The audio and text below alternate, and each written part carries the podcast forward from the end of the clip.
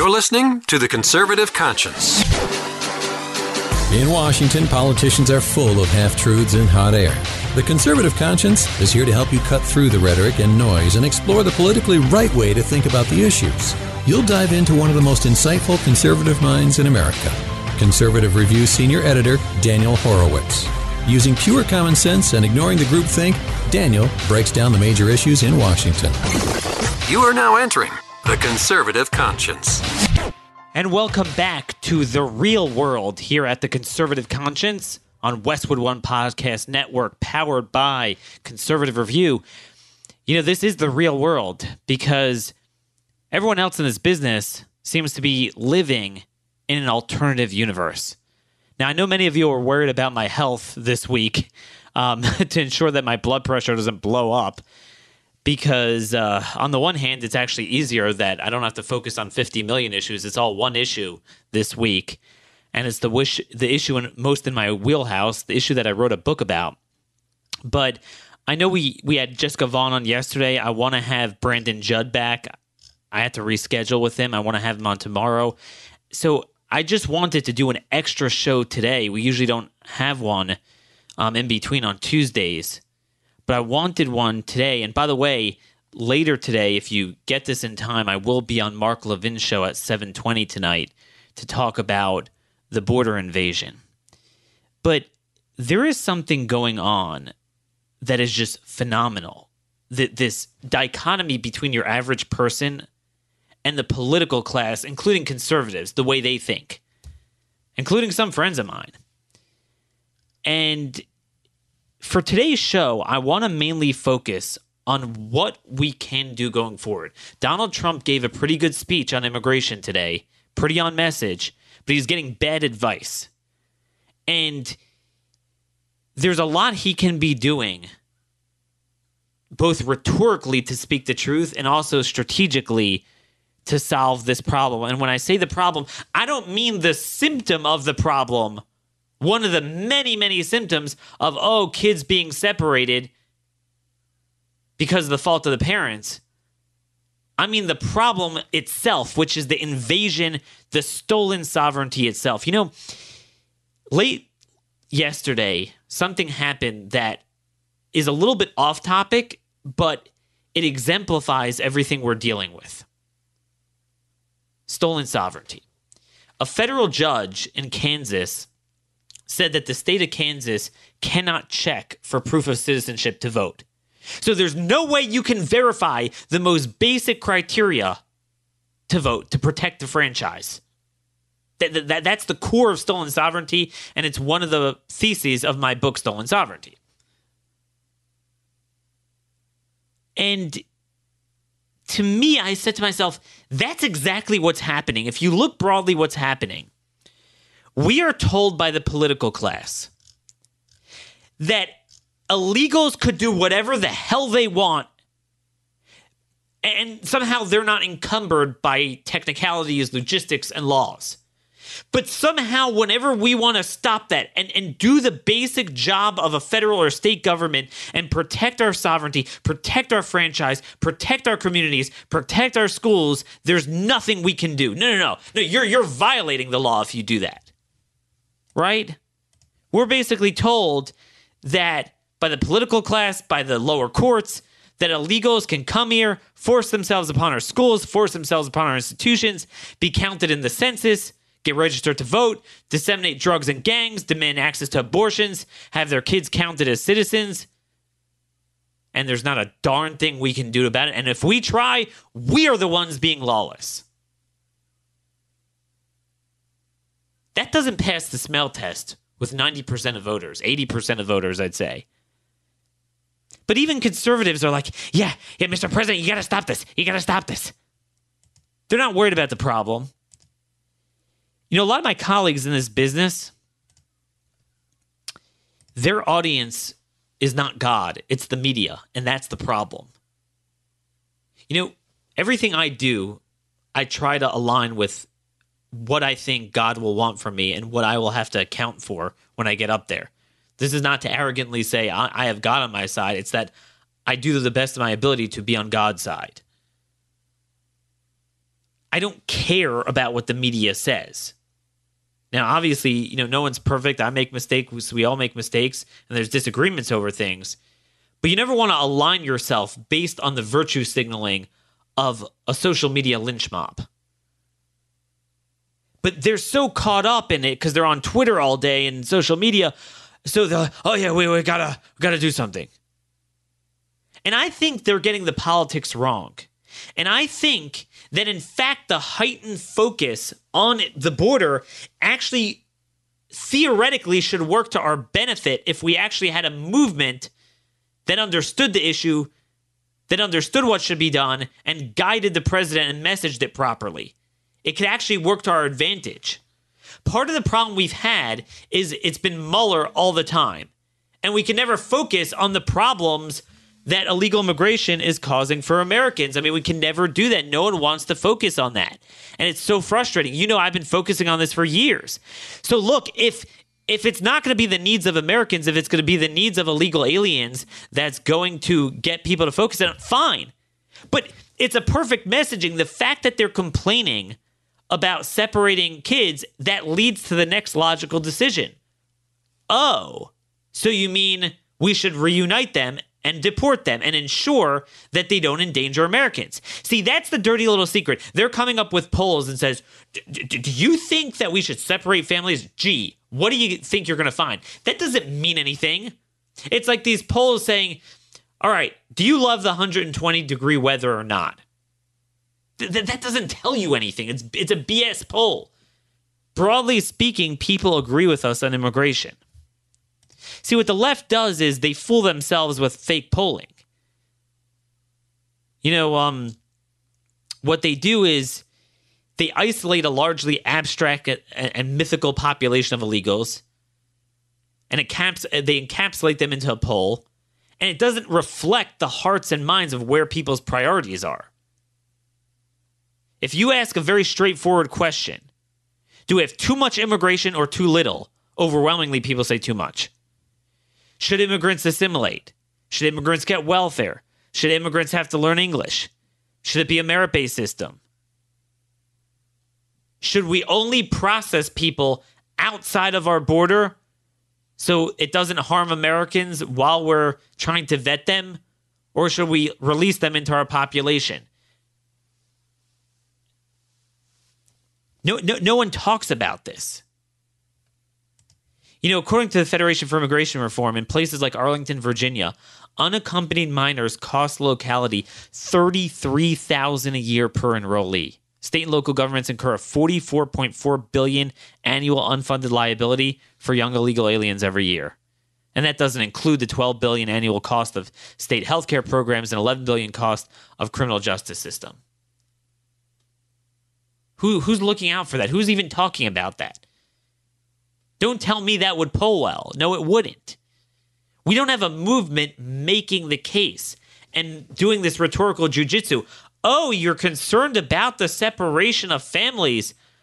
Actually, shouldn't we shut this all down? What if we got up there and said, and President Trump gave a primetime speech, I have a novel idea. We're shutting down illegal immigration. You can no longer come to immigrate through a border you have to apply in your home country. And if you're really legitimate asylee from Honduras, you're you're coming to Mexico anyway. So you should come through the Mexico City US Embassy. Done. That is it. That is what we need to be doing.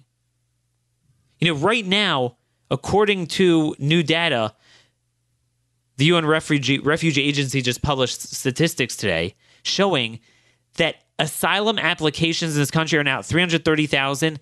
That is the number one country in the world, topping Germany, which is a cesspool at 198,000, almost doubling it, close to doubling it. That is the national emergency. And that's what most Americans are bothered by. This is a subset. This is a symptom. Yeah, not only is it hurting Americans, it's hurting, you know, the innocuous, nonviolent people too. By being subjected to the drug cartels, the human traffickers, and then when they're resettled in our communities, they're predominantly with the bad guys that we're letting in through the same process. This is a perfect issue, but we don't have a movement. We have a bunch of virtue signalers. You know, even Ted Cruz, he has this.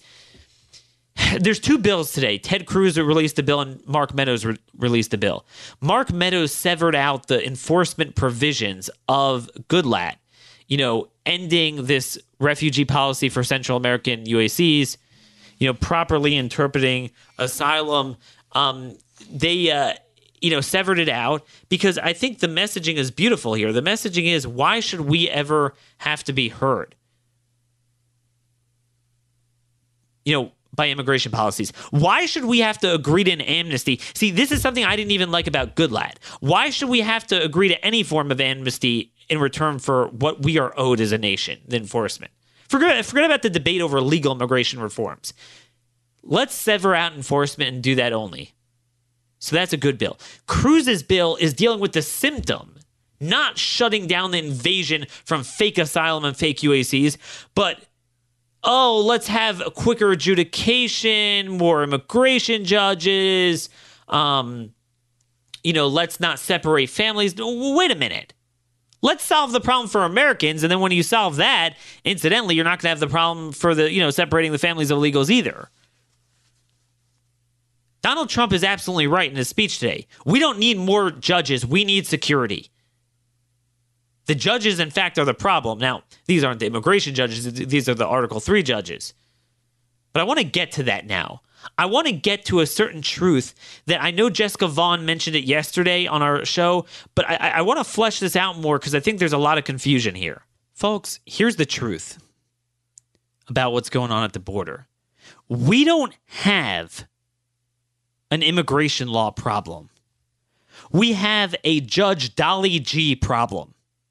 This is all a problem of one district judge. The reality is, let's break it down.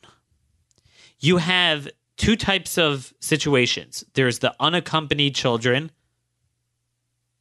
who come alone, and then there are the family units. The situation is only with the family units who come not at the ports of entry, but between the points of entry, which is most of them, so in order to deter it, the administration is prosecuting the parents, and then they separate the kids. This is where it's coming from.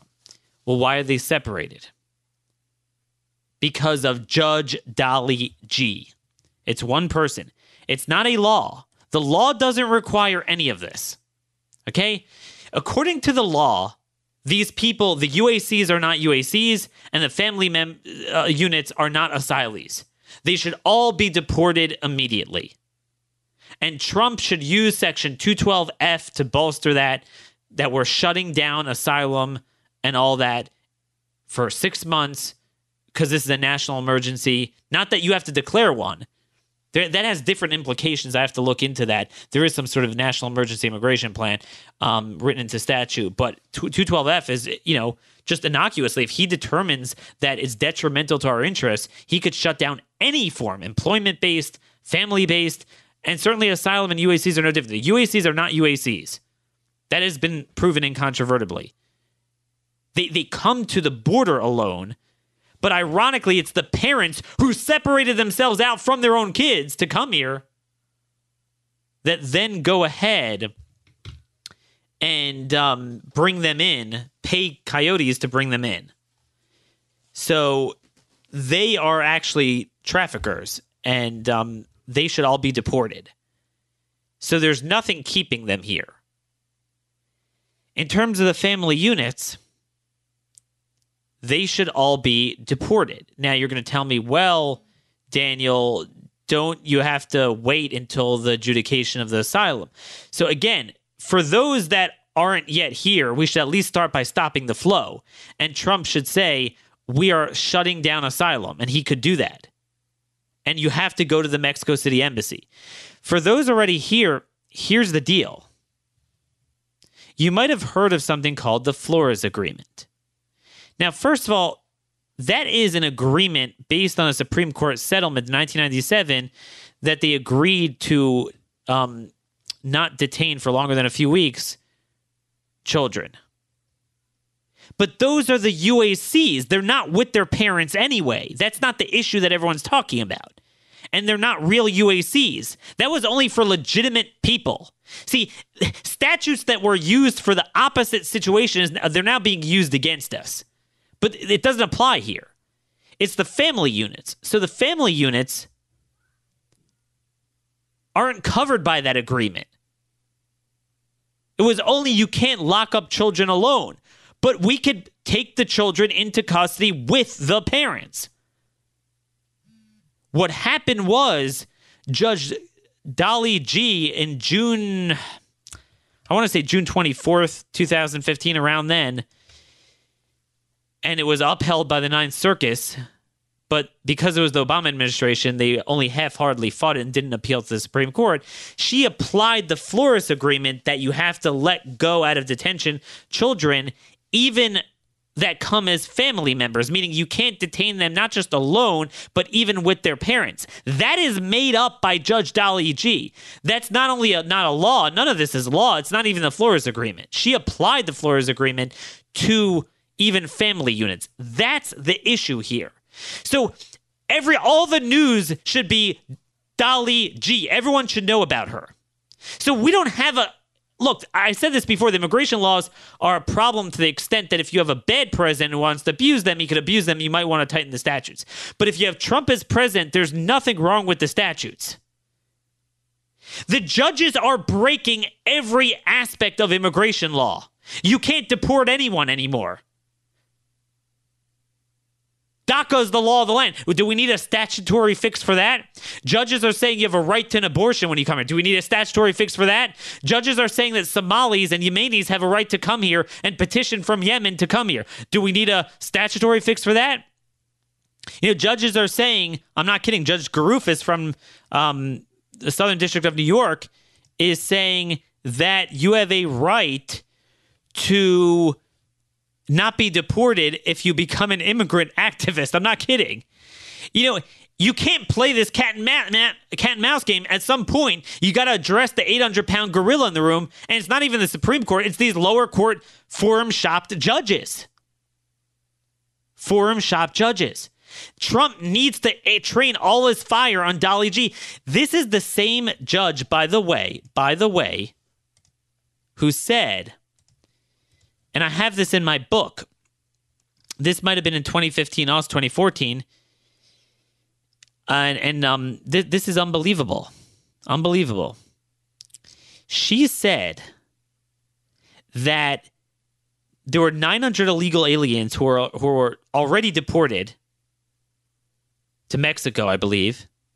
She forced immigration officials to reopen their cases because, in her estimation, they may not may, they may not have been mentally competent during their de- deportation proceedings. And she found a new fundamental right for those illegal aliens with mental disabilities to avail themselves to taxpayer provided attorneys and force taxpayers to pay for their transportation back into America. Can you imagine that? And, you, you know, our founders always envisioned that immigration should never be a public charge. They didn't, you know, they wouldn't have accepted mental illness to begin with, much less to pay to bring them back. But actually, if you are caught here as um, a deportable, pursuant to 1891 law, the ship liner that brought you here had to pay for the fee to go back.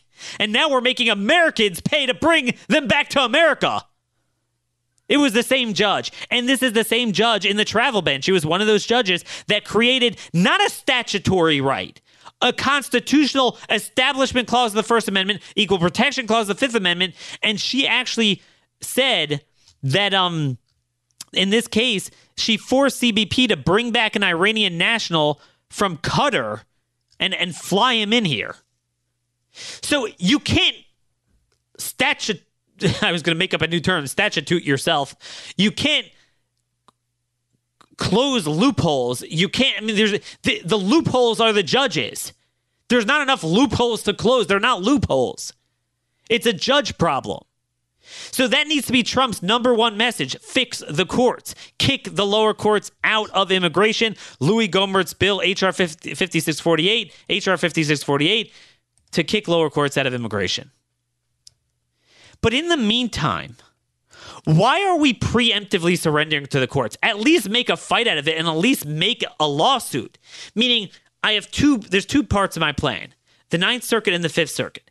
So even in California and Arizona, where you it will go to the bad district judges, bad appellate judges, you're going to lose. But at least you know start.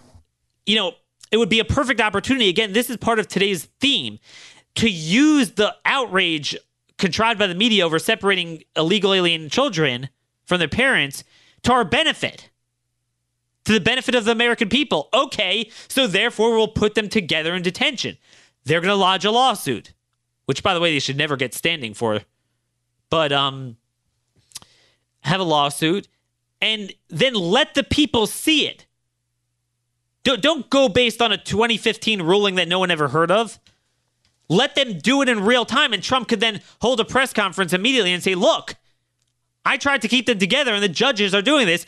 I demand judicial re- reform. That'd be a perfect opportunity. But likewise, there's another strategy and and this is the point. Why I can understand, I mean I can't understand it, but okay, we agreed to the Dred Scott mentality of the Supreme Court. Whatever they say is gospel. But why are we taking any district judge, the lowest common denominator, they determine our entire border policy? What I mean by that is only Arizona and um, California are under the auspices of the Ninth Circuit. New Mexico is under the Tenth Circuit, and Texas is under the Fifth Circuit. Fifth Circuit is good.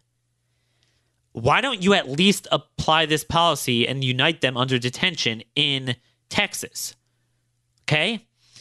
Texas, I'm looking right now at the CBP data from May, the last month, and just eyeballing it, just eyeballing it here, just give me a minute. There are three sectors there's Rio Grande, Laredo, and El Paso there's actually four Big Bend, but we don't get too much immigration because the the terrain there. Um, almost all of them, the over like there there's so th- there's nine border sectors that they divided up, you know, between nine border sectors. There were fifty nine thousand um, fifty nine thousand family unit apprehensions. 59,000 apprehensions in the first eight months of the fiscal year. These are family units. Um, looking here, 36,000. So the lion's share is from just the Rio Grande sector. That's the far east, McAllen, Texas. But if you add in Laredo, El Paso, and Big Bend, I mean, that takes you to like, I can't do the math offhand, but it's um it's like 70%. 70% are in Texas. So, why don't we just here's the deal. 70% of it you could solve. Do it in Texas. They'll have a lawsuit. But Judge Andrew Hanen of the Southern District of Texas, now you're not going to necessarily get him, but he, I have a ruling from him where he said Flores doesn't apply to this, to family units. He disagrees, as most sane judges would. You know, if we're going to have judicial supremacy, why go by the most liberal judge? To let them sue you in Texas. And then it would go to the Fifth Circuit. And we'd likely win. You got to push back. Also, Trump needs to negotiate NAFTA. Use the statecraft with Mexico and say, look, if you want NAFTA, we're going to have a facility in, in Mexico you know maybe adjacent to the the embassy because ultimately this is what needs to happen like like australia tried to do now i think they relented it's got to be taken off our soil it's got to be done in a controlled environment off our soil where we don't have judges litigating them into status the american people need to be protected right we need to err on not granting not err on granting not hurt the american people they have to be protected then in a controlled fashion we adjudicate their cases outside of the country. That's what he needs to do. Also, even the Flores agreement, the base of the agreement, even for just children, not with family units, my understanding is that was an agreement and that could be vitiated right through not not you don't need statute you could do it regulatory you know through regulatory procedure um you know i don't know how long that would take but you wouldn't need congress for that Flores is not a law, it's a settlement. But I mean, this is the problem. You never have to lose out on sovereignty. There's always a choice. Don't ever forget that. This is about so much more than any one provision. This is all stolen sovereignty, and no one is speaking to this. You know, as I'm reading, I'm seeing, oh, McConnell saying they're going to have a bill. I mean, we, we go for years without addressing sanctuary cities and the tens of thousands of Americans killed by them when you count the drugs. The schools, the cost, nothing. Oh, but illegals? Man, we're gonna have a bill in three three days. I mean, we're coming up on July 4th. Governance by the consent to govern, popular sovereignty. We are violating the founding of this country. The social contract. Where the American people just don't matter and illegal aliens are everything. We are strangers in our own land. So we're going to have a lot more on this. I'm running out of air. I'm running out of time. I got to go soon. But I wanted to just give you this update on what's going on um, and some of my ideas and how we could actually use this as to our advantage to say, look, you don't you're not going to use the Americans' plight to act on immigration. Look, if this is if this is what it takes to get you to act to worry about illegals, fine. But we need a movement to steer it in the right direction, not to treat the symptom of the needs of illegals, but to treat the problem of the invasion and cut it off at its head. So then, obviously, you're protecting everyone. You're stopping um, the harm to America, but you're also preventing the just the downstream tragedy with the migrants, the ones that are at least deserving sympathy. A lot of them aren't. So that's the story here. Um, a lot of stuff going on. A lot, a lot, a lot of stuff.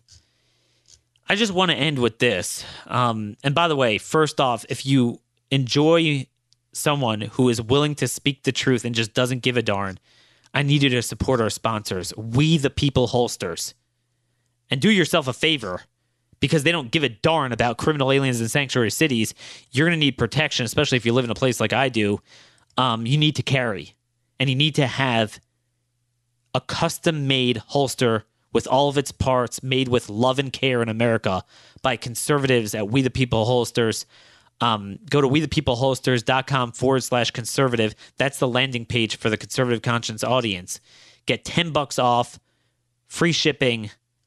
I'm telling you, these are good products. I'm actually, I have my outside the waistband holster from, for my uh, H&K VP9 right on my hip. I can't carry out outside my home, but I often carry inside. Um, it's that bed where I live. But anyway, I want to get to the Bible. Um, really, we need to do a whole show on this, but the bastardization of biblical verses. All the verses they talk about about treating a foreigner, giving him refuge, giving this. The word that they translate as foreigner is ger. G E R. In Hebrew, it's called gimel resh. It means a Jewish convert, okay? And there's two levels of Jewish converts. There's one that was a full shebang, like kosher, the Sabbath, you name it. Um, you keep all the you know Old Testament. Then there's there was um a lower level of a ger, which was just someone who would come to, to swear off paganism. Everyone else was a pagan back then, um, but you know he he didn't he didn't act as a Jew. He just um, swore off paganism. It's those people that it's talking about. It's a religious conversion. To this day in Judaism, a ger is referred to affectionately, you know, with affection. A ger, a Jewish convert. It's not a nationality and immigration. It's just not talking about that. And I'll just give you an example of just how laughable this is. Um, there's a verse in Deuteronomy. Uh, forgetting, gosh, you know, I, did, I didn't prepare to talk about this, but um,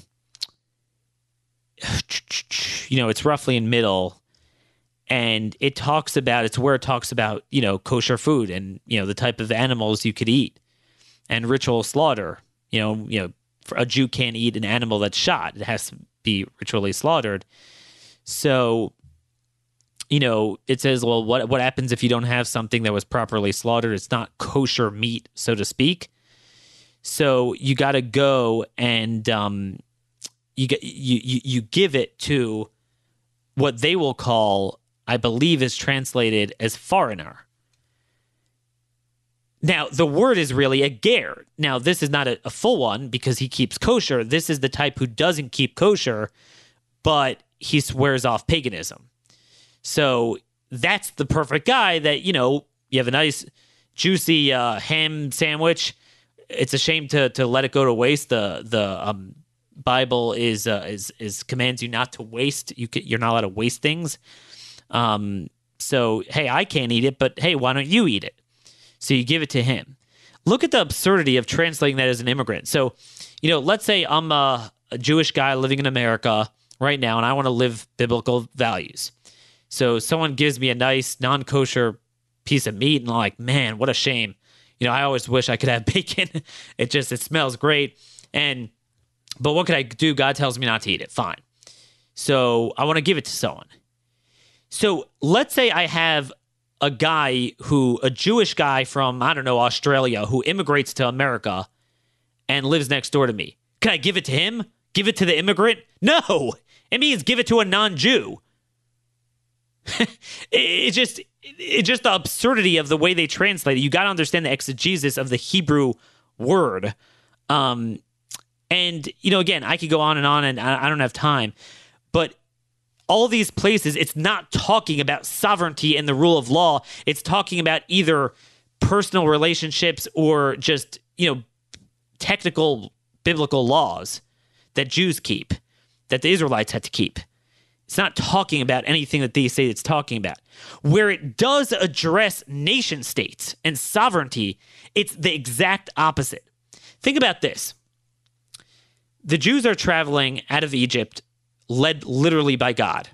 God literally leads them with a pillar of fire, clouds, does open miracles for them, vanquishes their enemies. Anything they want, he does. You're my chosen people, takes them to Mount Sinai, gives them the laws. You're my people. You're going to inherit the land. We're going to vanquish your enemies. That's where the term thorn in the side comes from. Don't, you know, let them live. They'll be a thorn in your side. Vanquish them. But nonetheless, on the way towards their land, they wanted to just, you know, not not, you know, ravage the lands, but just to orderly pass through Edom and Moab. That was the shortcut. And Moses said, "Look, you know, please can you let us in? Um will we have our own food and water, but we'll we'll pay for it to stimulate your economy. So certainly we're not going to take from you. Um, notice the values there. And think about it. He could do whatever he wants, and he doesn't do anything without God's consent. And he should have just killed them. And instead, they came out with their army and they secured the border and said, No, we're not letting you in. So you would think God would get angry at them and kill them. Because what's amazing is just later on, the next battle, they, you know, are forced to take a, the long way and they go towards what's modern day Jordan, the other side of the Jordan River, and land of Sihon and Og, which was which they were inheriting as part of the auxiliary land that two and a half tribes got, you know, before they crossed the Jordan into the main land of Israel, the Canaan. God vanquished every last person. Why didn't God say, screw this? I'm not going to have my people take a you know a long way through. They, they, they come out and you know don't want to let you in, and when you're going to pay for things and not cause any trouble, kill them. You see, God wasn't bothered by what they did, and in fact, Moses had to listen. Moses had to listen. God was directing them. That's how strong sovereignty is. That unless God wants to get rid of you and you know, to fulfill the prophecies, he wants to give them the land. This was, you know, Moab and Edom weren't part of it. And by the way, God, you know, as you see from the rest of the Bible, he hated those two nations. God didn't think too favorably of them. Um, you have Obadiah who has the prophecy on the destruction of of of Edom. Um, you know, it's a pretty strong language there. God calls him just the disgusting one. Um, doesn't believe in them, but nonetheless, you have the right to your land. and it wasn't time to get rid of them until God puts his legs on on uh, the Mount of Olives and the Messiah comes. But until then, they got to keep their land. And we had no right, even when you're going with the writ of God, to trespass that, much less settle there permanently, bringing gang gr- crimes, drugs, be a tremendous burden, attenuate your culture. No, not at all. And obviously, assimilation, abiding by the laws of the land and the culture, it's all over the Bible. I can go on and on with Nehemiah and you know the wall. It just most places you don't find nation states because you didn't have big sovereigns. You had at best cities, but you could never just move there on your own. It's talking about someone who once he's there and he converts to Judaism. Now, you again, countries were monolithic, so usually by definition, you're coming from a different land also. You're changing geography and nationality along with your religion, but it's not commanding you, it's not treating you well as an immigrant. Not that a legitimate Im- immigrant we shouldn't treat well. Um, it's that it, it, it's a commandment for religious converts. How did they originally get in the country? It doesn't address that. And everything else we know, you know, you have the right to govern that. And, and again, fundamentally, fundamentally, this is rooted in all laws. Forget about immigration.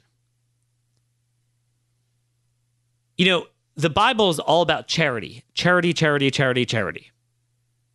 All about charity, all different forms. Help the poor, help the um, widow, the orphan, the Levites that didn't have, they didn't get a, a portion in the land, so they didn't have their own land. But what's interesting is when it comes that that's in your private relationship with man and God. But when it comes to public policy, which you don't see much of it in the Bible, there's a, a, couple places, and I pointed out one, and there's with Nehemiah, there's a couple places, but they're just bastardizing it. Most of it is not liberal or conservative. It's not really t- speaking that. But the areas where it does, when it talks about courts, you have a poor man and a rich man. Do not favor the poor, it says. It's an unbelievable thing. Think about it.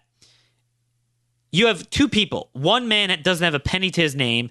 One is a billionaire, Bill Gates. And Bill Gates takes the other guy to court and says, You owe me $100. And indeed, he owes him the $100. The Bible is telling you, you must support him, you must give him charity. And yet, at the same time, if you come to court, what does God want from you, the judge? Do not favor him. You have to render the opinion, the rule of law, you owe the rich guy $100. Now, when you get out of court, what does God want from you? He wants you to give charity. But this is, it's funny, this is literally what Amity, Amity Shlaes wrote about in her book on the Great Depression, The Forgotten Man. She means by the forgotten man with redistribution of wealth that it's you have C takes from B to give to A. That is against the Bible. The Bible wants you to give what the Bible is absolutely against is having C take from you to give to A, and especially using the Buddha government. And and that and, and these are people that you're responsible for in the sovereign, among the sovereign, your own people. And what's amazing is obviously you have, you know, the Catholic Church and you have, you know, plenty of religious organizations that promote socialism on domestic policy, but I'm talking about the the more politically conservative ones and, and many of my colleagues. They all seem to have moral clarity on that when it comes to domestic poor people and re- redistribution of wealth. But somehow, when you extrapolate this to a foreign population that's impoverished and, and is a public charge, they get all wee weed up. They just lose themselves. When it comes to people that you have less of a requirement to care for, you know, it says that you must lend and give money to, um, it says it's in Exodus, to the poor person among you who lives in your city. Right, you're responsible to your own, for your own people first. Your own family comes first, then your city, then your country. That comes first. And that's even at an individual giving level, much less a public policy level, where your responsibility is for your people. and yet still you don't redistribute to the poor. How much more so other people? I can go on and on forever about this. I don't want to bore you know some of you with this discussion. Let me know if you find it interesting. I'll talk about it more. But anyway, we have a tremendous opportunity when people are actually focusing on this issue to make the right plays. Will we do it? We'll find out soon. Thanks for listening. God bless. This has been another episode of The Conservative Conscience.